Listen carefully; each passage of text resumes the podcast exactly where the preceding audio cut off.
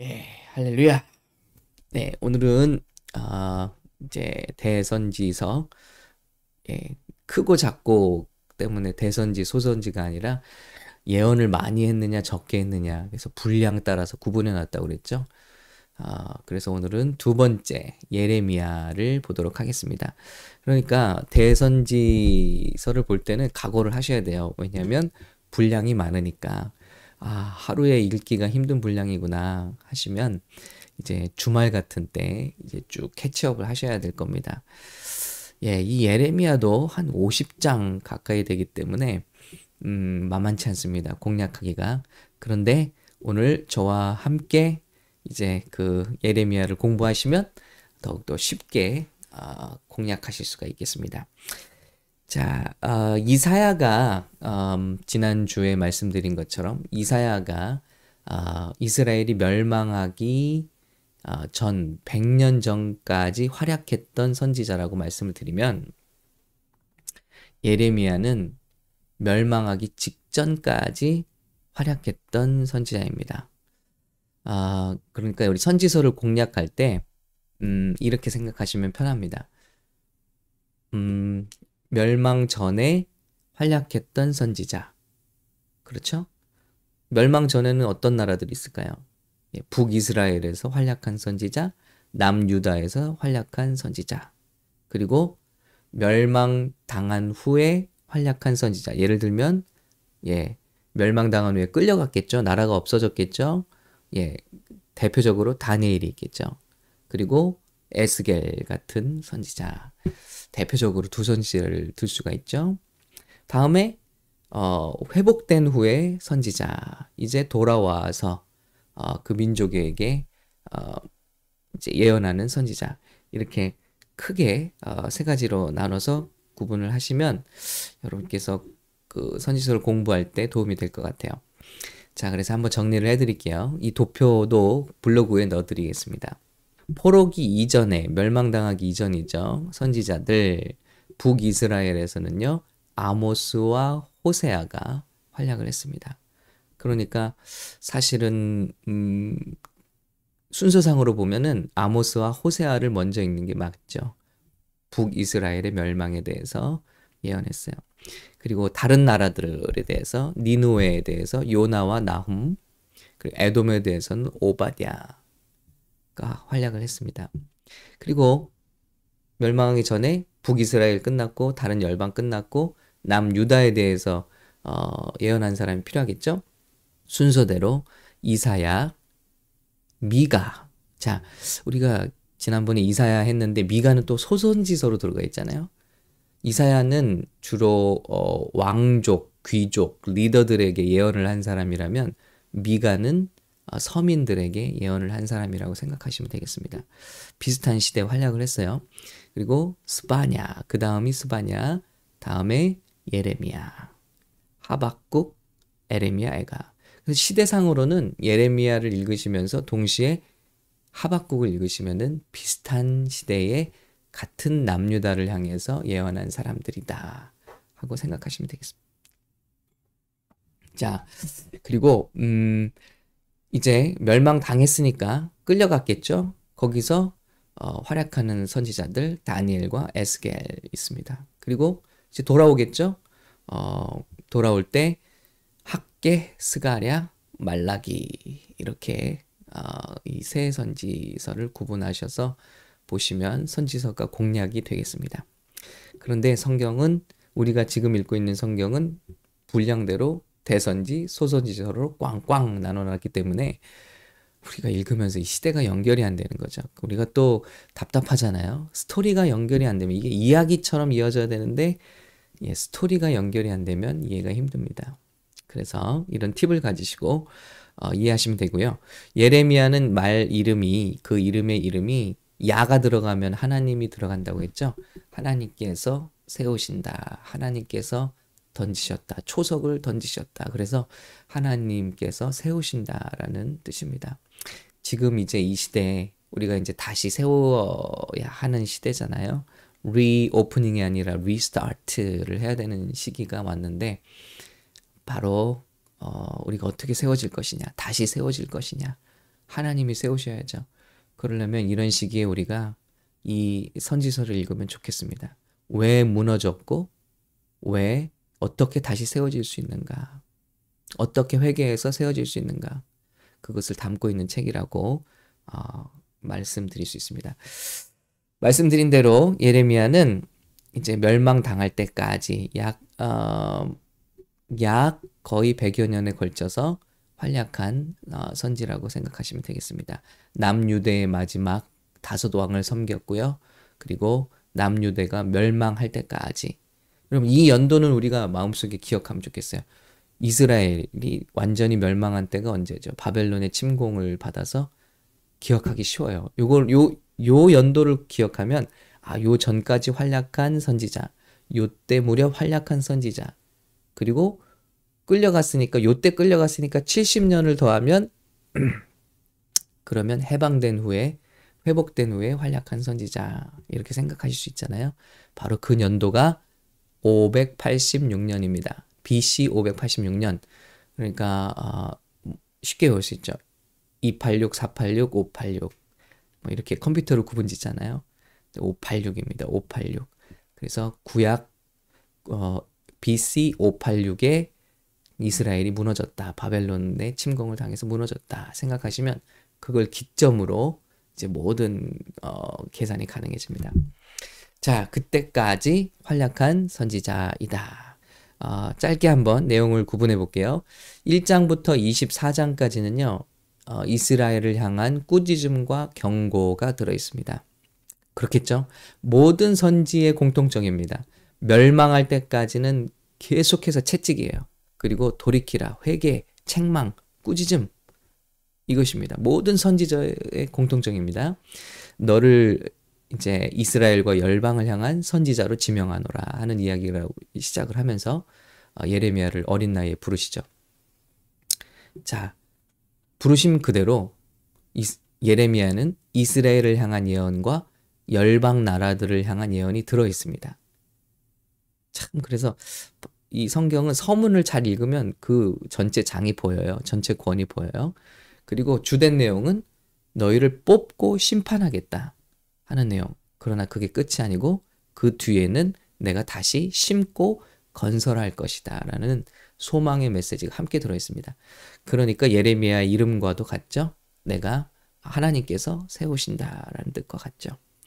자, 그 주된 이유는요. 이스라엘이 멸망하는 주된 이유가 예레미야 7장에 적나라하게 어, 기록되고 있습니다. 우리 잠깐 한번 보실까요? 7장을. 예.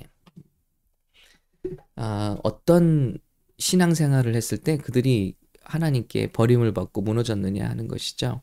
한마디로 말씀드린다면 신앙 따로 삶 따로의 삶을 살았다는 것입니다. 아, 사절이죠. 너희는 이것이 여호와의 성전이라 여호와의 성전이라 여호와의 성전이라 하는 거짓말을 믿지 말라. 이미 하나님의 영광이 떠났어요. 그런데도 사람들은 예를 들면 여기 요즘 말로 말하면 교회 가니까 구원 받는다고 믿고 있다는 거예요.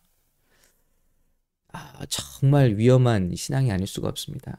우리 집안이 신앙의 몇 대고 우리 아버지가 목사님이고 선교사님이고 이런 걸 우리가 자랑한다는 거예요. 내가 주일이면 교회 가고 교회 가면 헌금하고 여러분 이 이게 하나님 보시기엔 너무 안타깝고 우스운 일이라는 거예요.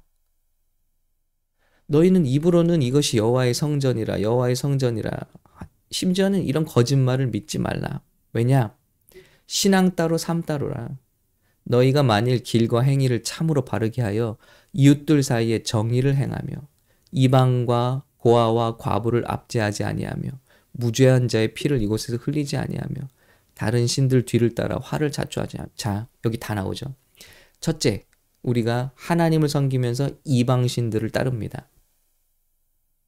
자, 저는 뭐 부처도 따른 적이 없고 무슨 다른 신을 섬 알라도 따른 적이 없는데 여러분, 우리가 지금 섬기는 최대 우상이 뭔가요? 물질에 대해서 말씀드렸지만 성공의 신입니다. 돈의 신입니다. 이 사람들이 이 당시에 섬겼던 신은 바알과 아세라예요. 그 신들은 뭘 갖다 주는 신이죠? 삶의 물질적인 풍요로움을 주는 신들이에요. 그러니 우리가 정말 자유하냐? 그렇지 않다. 이 물질에 그래서 예수님 우리가 지난주 물질에 대해서 그렇게 말씀을 나눴는데 그런 말씀을 들으면 또 기분이 나빠요. 왜냐하면 우리가 물질과 그렇게 타이가 되었기 때문이에요. 하나님은 가차없이 말씀하십니다. 가나안 땅에 들어가서 이스라엘 백성이 제일 범하기 쉬운 게 바알과 아세라를 따르는 거예요. 그 신은 세상의 성공, 물질의 신, 그리고 심지어 그 자녀들을 그 신들에게 자기의 자녀들을 제물로 바치는 풍습이 있어요. 그 신이 뭐죠? 몰렉 신입니다. 몰렉 신. 그 신은 이름 자체가 그 신 자체가 돈의 신입니다. 그러니 여러분 우리 삶이 얼마나 예수님을 믿지만 뭐 때문에 믿는가? 성공을 주기 때문에 무엇을 주시기 때문에 분명한 것은 우리가 받는 것은 하나님을 사랑하고 그 길을 따를 때 주어지시는 이 세상의 보너스요 축복인 것이지. 그게 그 돈이 재물이 우리 삶의 미닝이 아니라고 말씀드렸습니다. 우리에게 민 어떤 수단을 주세요. 그걸 통해서 그러나 그것이 우리 삶의 목적이 되어서는 어느 청년의 안타까운 고백처럼 저는 빨리 자리 잡고 성공적인 삶을 사는 것이 제 인생의 목표입니다. 여러분 그건 수, 단이 아니라 인생의 목적이 돼버린 거예요. 너무 안타까운 거예요. 자, 그런데 그랬다는 거예요, 이스라엘이. 우리와 다르지 않습니다. 우리 현대 교회들의 모습들과 다르지 않아요. 정신이 번쩍 드는 내용이죠. 다른 신들을 따르고요. 이방인과 고아와 과부를 압제한다. 사회에는 정말 우리가 정의를 실현하지 않는다. 하나님의 법을 따르지 않는다. 무죄한 자의 피를 흘, 흘린다. 누군가를 억울하게 하고 아프게 하고 사기치고 괴롭게 하고. 예. 우리가 아, 참 이런 것을 어, 우리가 밤 신앙과 함께 하고 있을 때 하나님께서는 믿지 말라 하는 것입니다. 예배당에 하나님 계시지 않고 성전에 하나님 계시지 않는다는 것입니다. 너희가 도둑질하며 살인하며 간음하며 우리가 음란한 세대가 되고 거짓 맹세하면서 바알에게 분양하면서 너희가 알지 못하는 다른 신들을 따르면서 내 이름으로 일컬음을 받는 이 집에 들어와서 내 앞에 서서 말하기를 우리가 구원을 얻었다 하느냐. 이는 이 모든 가증한 일을 행하려 함이로다. 하나님 다 꿰뚫어 보고 계신 거예요. 우리 중심을. 참 제가 충격적인 말씀을 들었는데요. 아, 저희 집에 잠깐 우리 한 집사님이 방문하셨는데 강아지가 저를 좋아하거든요. 저희 집에 보리가. 그래서 제가 자랑같이 말씀을 드렸어요. 보리가 저를 좋아합니다. 그랬더니 집사님 하신 말씀이 강아지를 잘 아시는 분이에요. 하시는 말씀이 목사님 주인은 따로 있습니다. 예. 제끼가 주인이고요. 목사님은 세컨이에요. 예. 이렇게 말씀해 주셨어요. 그런데 거기서 마음이 쾅 하는 거예요. 맞다. 정말 그래요. 얘가 없는 동안만 어, 나를 좋아하는 척 해주는 거예요. 강아지가. 그런데 진짜 주인은 분명히 있어요. 강아지에게. 주인은 한 명이에요. 그 생각을 하면서 세상에 강아지도 주인은 한 명을 섬기는구나. 그런데 우리는 두 주인을 섬긴다는 거예요. 하나님과 동시에 이 세상의 재물. 이스라엘 다르지 않고 우리가 다르지 않다는 거예요. 그래서 예수님이 그 말씀하신 게 마음에 쾅 주일 설교 후에 집사님의 방문으로 말미암아 제가 주일 설교가 더 이해가 됐어요. 아, 세상의 두 주인이 그거구나. 개도 강아지도 한 주인만 섬기는데 우리는 두 주인을 섬기는구나. 이스라엘이 그랬다는 거예요. 예배 드리면서 삶으로는 다른 주인을 섬기고 있다. 음녀죠. 예. 음란한 거죠. 가늠하는 거죠. 여호와의 말씀이니라 이제 내가 이제 너희가 그 모든 일을 행하였으며 내가 너에게 말하되 새벽부터 부지런히 말하여도 듣지 아니하였고 너희를 불러도 대답하지 아니하였음이니라 하나님은 우리에게 부지런히 말씀하셨어요 회개하라 회개하라 돌이키라 근데 듣지 않는다는 거예요 자식들은 나무를 줍고 아버지들은 불을 피우며 왜 그러죠? 이방 신에게 제사하기 위해서 부녀들은 가루를 반죽하여 하늘 여왕을 위하여 하늘 여왕 하늘의 남, 남신 바알, 땅의 여왕 아세라입니다. 과자를 만들며 그들이 또 다른 신들에게 전제를 부음으로 나의 노를 일으키느니라. 계속 쭉쭉 나옵니다.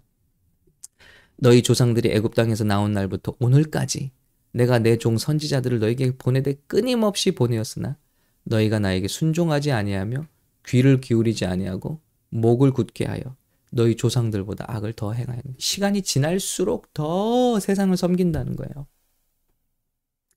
심지어 이방인의 풍습을 따라서 흰놈의 아들 골짜기에서 사당을 건축하고 그들의 자녀들을 불에 살랐다. 이게 하나님 너무 아파하신다는 거예요. 이것만큼은 정말 정말 마지막에 마지막이나요. 자기 자녀들을 세상의 성공의 신 몰렉 앞에 불사른다. 내가 명령하지도 아니하였고 내 마음에 생각지도 아니 끔찍한 일이라는 거예요. 하나님 마음 아파하신다는 거예요. 우리도 별 별소 우리는 그런지 않는데요, 여러분. 그러나 우리는 사실 그렇습니다. 예, 성공을 위해서 자녀를 낙태하기도 하고 또 이 세상에 아주 어, 집단적으로 시스테믹하게 우리가 자녀들을 죽입니다. 태 속에 자녀들을 죽입니다. 이런 것이 우리가 무엇이 다르냐? 또 우리 젊은 부부들이 세상의 부부들이 아기를 낳으려 하지 않습니다. 왜? 먹고 살기 힘들고 그리고 세상에 신경 쓸 일 많다. 안타까운 일들이죠. 참 감사합니다. 우리 교회 정말 우리 어, 젊은 부부들이 아기를 많이 낳기를 원해서 참 감사한 일이에요. 아무튼 1장부터 길어졌으면 죄송합니다. 24장까지 이스라엘 향한 꾸짖음과 경고가 계속되고 있어요. 그리고 25장에는 바벨론이 침략할 것이다. 결국 하나님이 진노의 잔으로 바벨론을 일으키셔서 우리를 침략할 것이다. 우리 멸망할 것이다. 그러니 좋아하겠어요, 백성들이? 제사장들도 그를 싫어했습니다. 제사장들은 어, 제사 제사 제사를 하면서 막 이득을 취하고 있잖아요. 그러면서 제사를 끊이지 맙시다. 하나님 계시지 않는 거예요. 그러나 그렇다고 질책하니 얼마나 화가 납니까? 그러니 예언하는 예레미야를 공격하죠.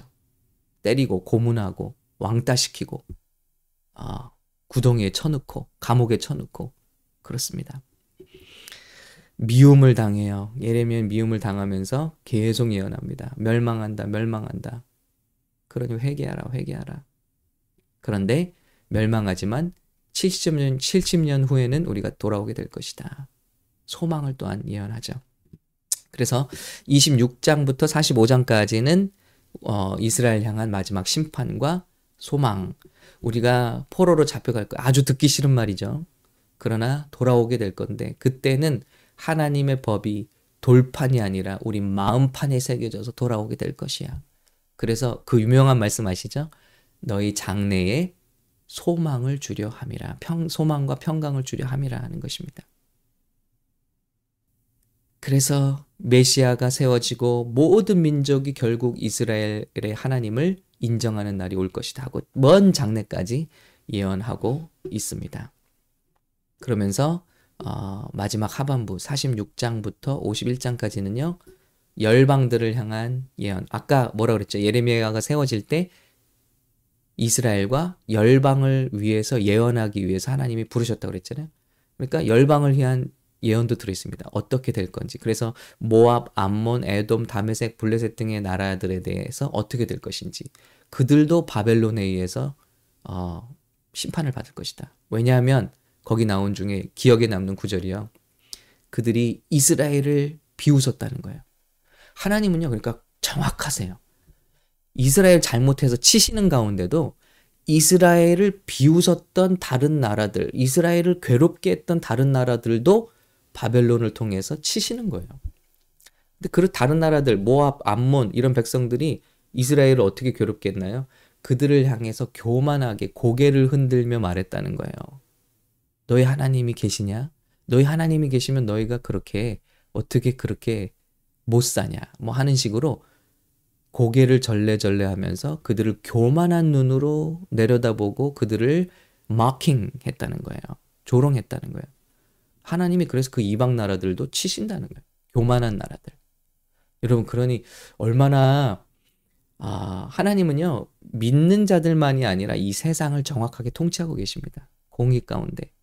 그러니 우리가 얼마나 주님 앞에 겸손게 되는지 몰라요. 말씀을 읽으면, 그래서 성경을 통독하게 되면 우리가 정말 겸손해질 수밖에 없어요. 겸손, 겸손, 겸손입니다. 그래서 그런 나라들이 다 심판받을 거예요.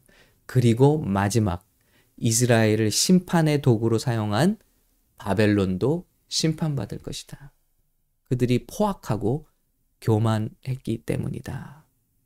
바벨론이 일어나기도 전에 바벨론이 이스라엘을 침공하기도 전에 하나님은 다 예언하시는 거예요.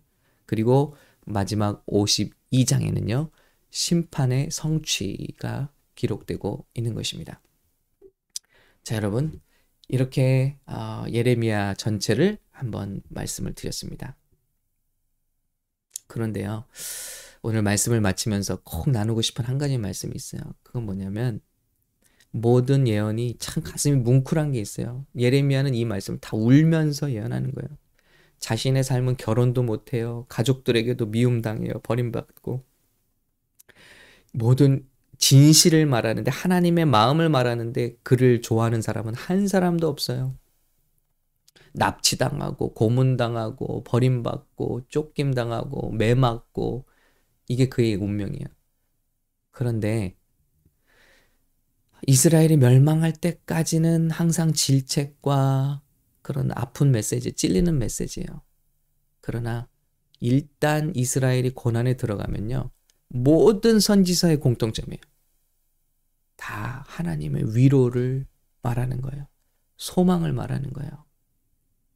참 이것이 아버지의 마음이 아닌가.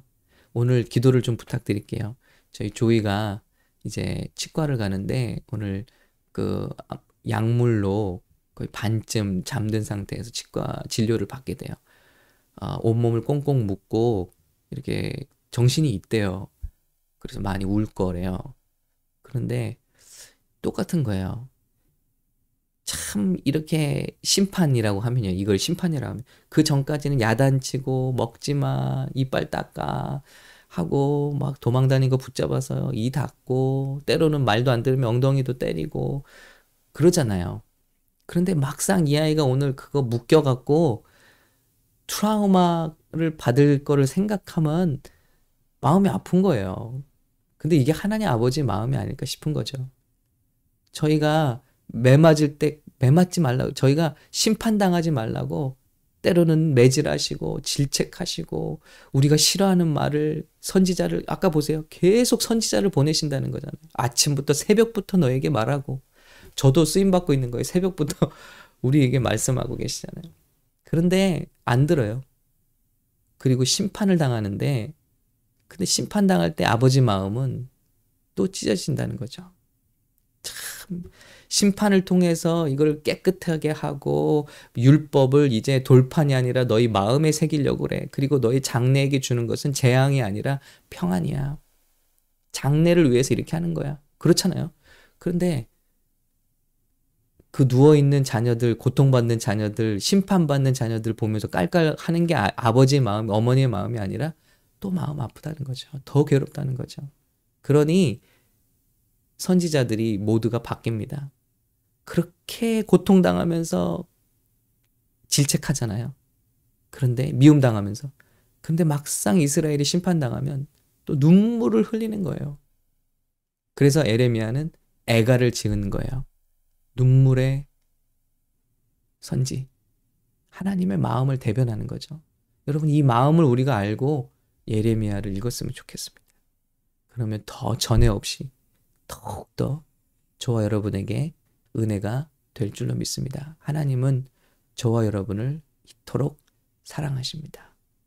함께 기도하시겠습니다.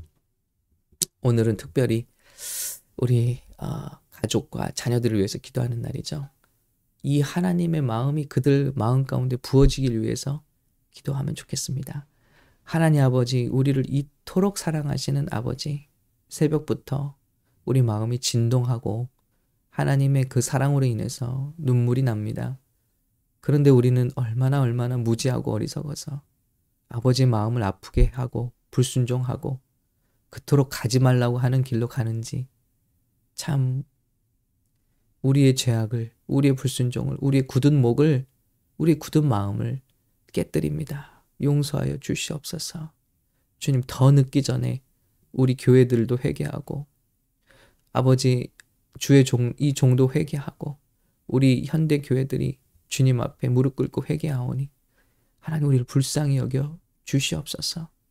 주님 이 마지막 시대에 정말 우리 교회가 그러므로 잠든 교회, 잠든 가정, 잠든 신앙인들을 깨우게 하시고 종교가 아니라 생명으로 우리 예수 그리스도를 영접하고 믿게 하는 일에 선포하는 일에 쓰임 받게 하여 주시옵소서.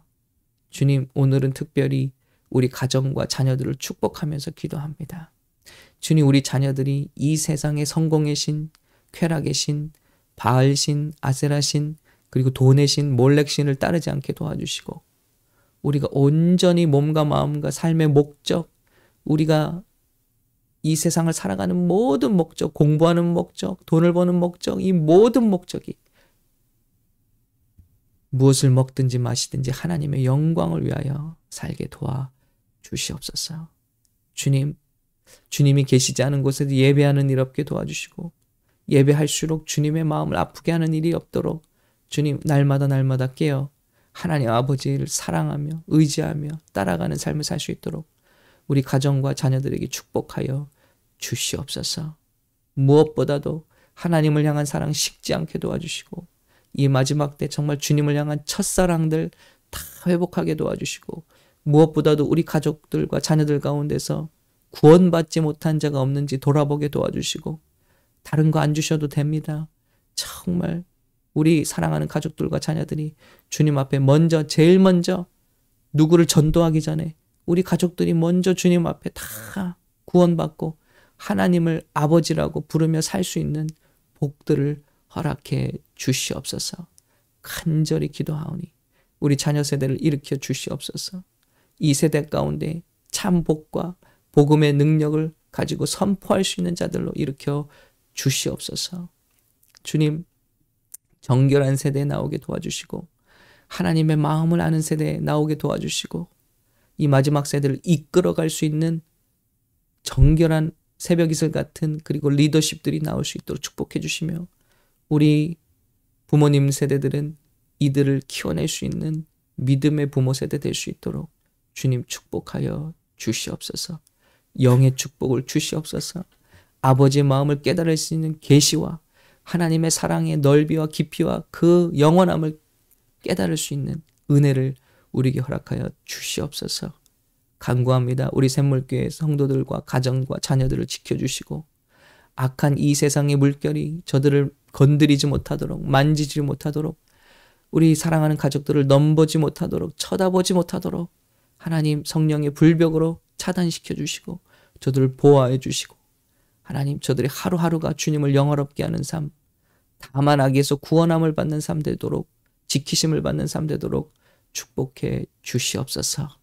주님 우리 교회 이 세상을 바꿀 정치인들도 나오게 하시고 영향력 있는 리더들이 나오게 도와주시고 문화인들도 나오게 도와주시고 각계 각층에서 예레미야의 이 메시지를 전할 수 있는 귀한 인물들이 많이 나올 수 있도록 이 마지막 때 추수의 일꾼들 많이 나올 수 있도록 또한 추수의 일꾼들 많이 모아질 수 있도록 주여 하나님 우리 가정들 축복해 주시고 우리 자녀들 일으켜 주시옵소서 청년들 주님 앞에 세워 깨워 주시옵소서 축복합니다. 감사드리옵고 예수님의 이름으로 간절히 기도합니다. 아멘.